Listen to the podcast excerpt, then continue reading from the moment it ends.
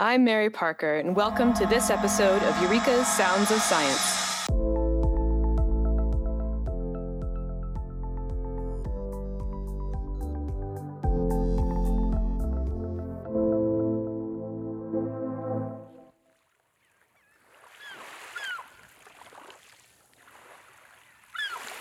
Today, we are discussing the horseshoe crab fossil record.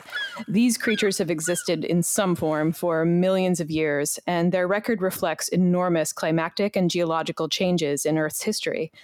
I am joined today by James Lamsdell, Assistant Professor of Paleobiology in the Department of Geology and Geography at West Virginia University. Welcome, James. Thank you for having me. Thank you for being here. So let's get this out of the way first. Uh, horseshoe crabs are one of the species that are popularly known as living fossils, but you say this term can be misleading. Yes. Um, obviously, when we talk about living fossils, we tend to think about something that's been around for um, really long periods of time, sort of not changing at all. With horseshoe crabs, and in fact, with a lot of living fossils, when you really start to get into their fossil record, it doesn't really hold up.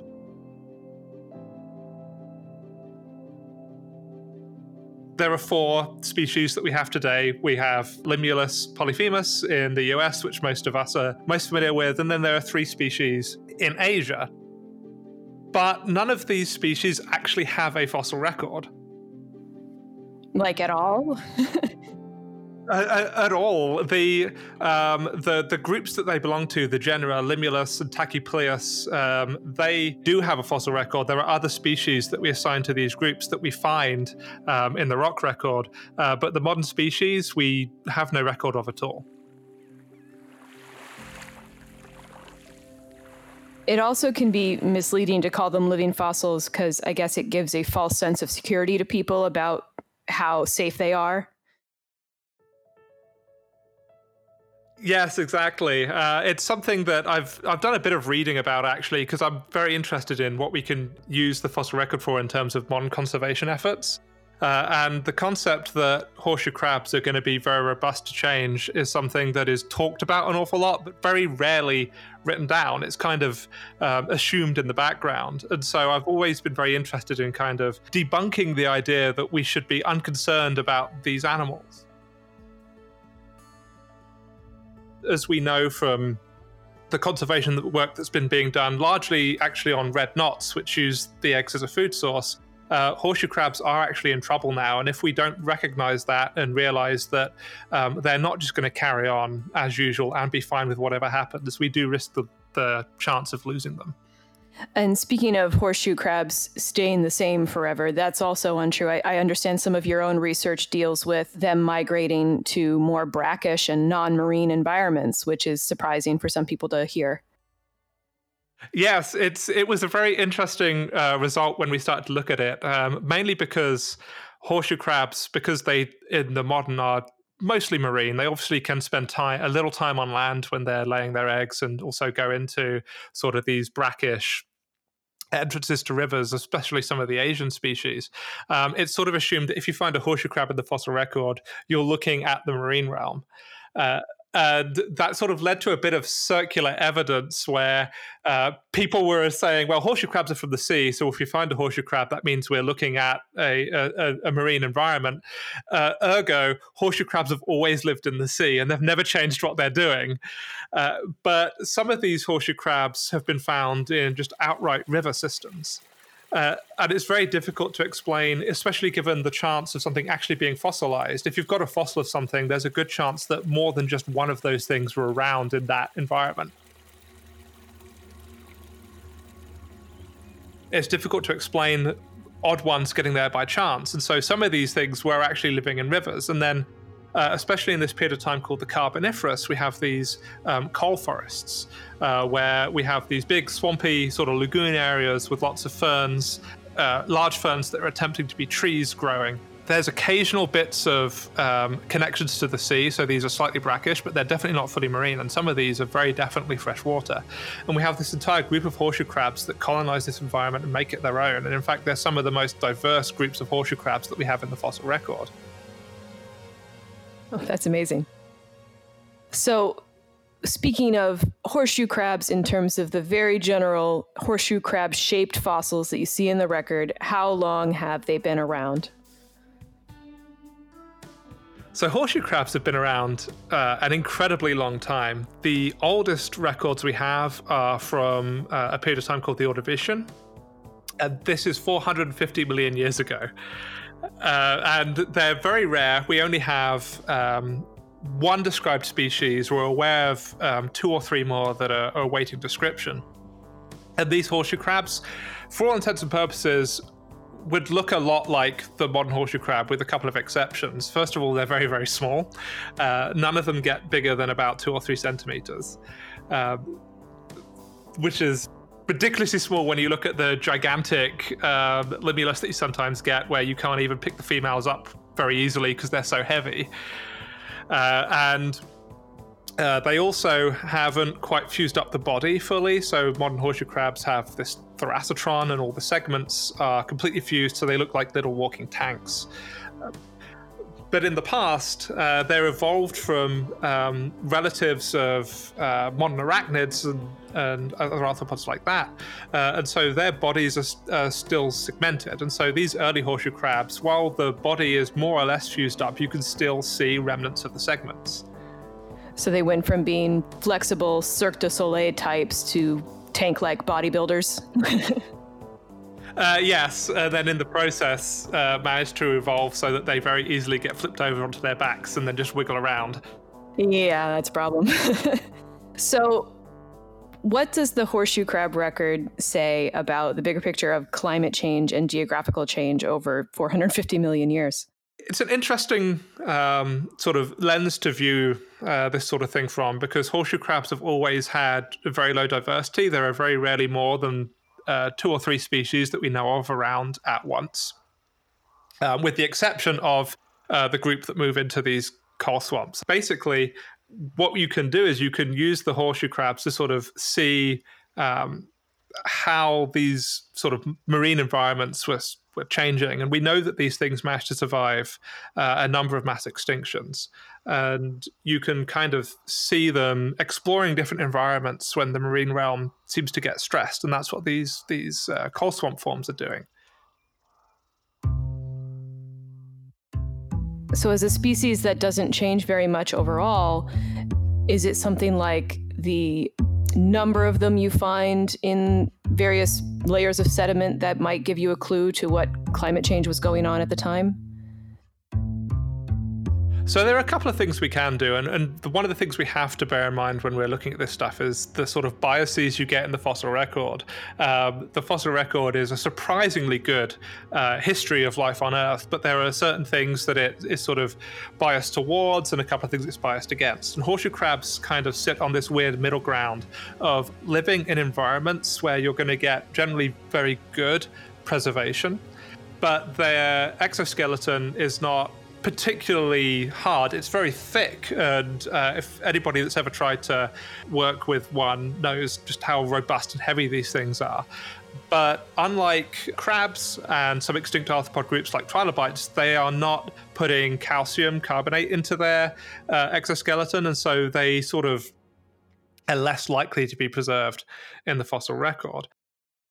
And so when you do get accumulations of individuals in one environment, it's often because you're capturing some aspect of their behavior or because um, something unusual happened. Say there was this uh, sudden influx of mud and it just sort of covered them all. So you can use abundance to look at what's going on in local environments, but in terms of seeing sort of the bigger global picture, what you tend to want to look at is um, species diversity and sort of the environments that they are occupying and how they are changing sort of where they're living in response to either new opportunities opening up or having to just adapt to a degree in order to survive the changes that are going on. The horseshoe crabs are kind of unique in in passing through every single major mass extinction event uh, in Earth's history.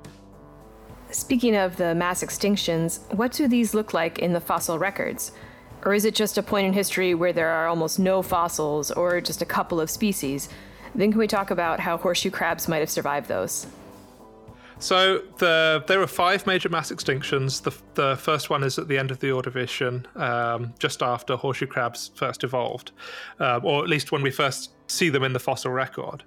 Um, and each mass extinction has a different cause, and so the way it looks in the fossil record uh, tends to be um, a bit different. Uh, but while they are sort of what we term geologically instantaneous, so they're often a very thin horizon um, in the rock record, uh, these are periods of time where there was often some sort of climatic stress factor that existed that persisted for thousands of years. Uh, and so, what you'll often see is a sort of winnowing of, of species leading up to this event. Um, or in the case of the end Cretaceous, where we know that it was a very sudden, instantaneous event, more or less, where there was maybe some um, stressing going on because of the eruption of volcanoes, and then this big asteroid hit. It tends to be a lot more truncated, and things tend to um, go extinct rather more suddenly. Uh, but what we'll often find is that um, the diversity of life um, will decrease. There will be a drop in the total number of species, but as well, we'll see ecosystems begin to destabilize and collapse, and they often become very truncated we tend to find that things get a lot more squished down so that there are fewer trophic levels after these mass extinction events. And often, um, rather than multiple things filling each trophic level, we'll only have a, a few species. Mm-hmm.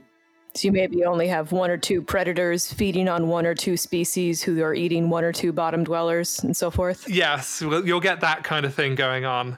Um, and then afterwards, when we see this sort of recovery, we'll get a bunch of the same thing just everywhere. And so you'll lose this global diversity and then it'll slowly recover over time. And that recovery can take millions of years.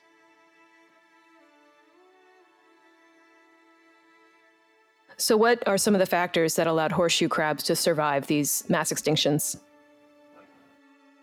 Well, it sort of depends on the mass extinction you're looking at. By and large, it seems to be that they are um, oddly globally distributed. In fact, the modern distribution of horseshoe crabs is very odd in terms of their um, evolutionary history. Um, we have horseshoe crabs in the fossil record um, from North America. They've got a very good fossil record in Europe. Um, there are horseshoe crabs up in Russia in the Jurassic. Um, and there's also horseshoe crab trackways found in Antarctica. Uh, and so we know that horseshoe crabs have this global distribution. Um, and the re- one of the reasons why horseshoe crabs are so useful for looking at in the fossil record is that we can study the ones today and look at things like the um, genetic structure of populations, which is something we just cannot get from the fossil record. And so we know that modern horseshoe crab populations um, tend to be very specialized to the particular environment that they are in. Uh, and so, while horseshoe crabs are generally considered to be sort of generalists and able to live anywhere, uh, if you moved a horseshoe crab from one area and put it in another, it would not do as well in that bay, say, than the horseshoe crabs that are already living there because they are much more used to that specific environment. Mm-hmm. Very specialized. Yeah.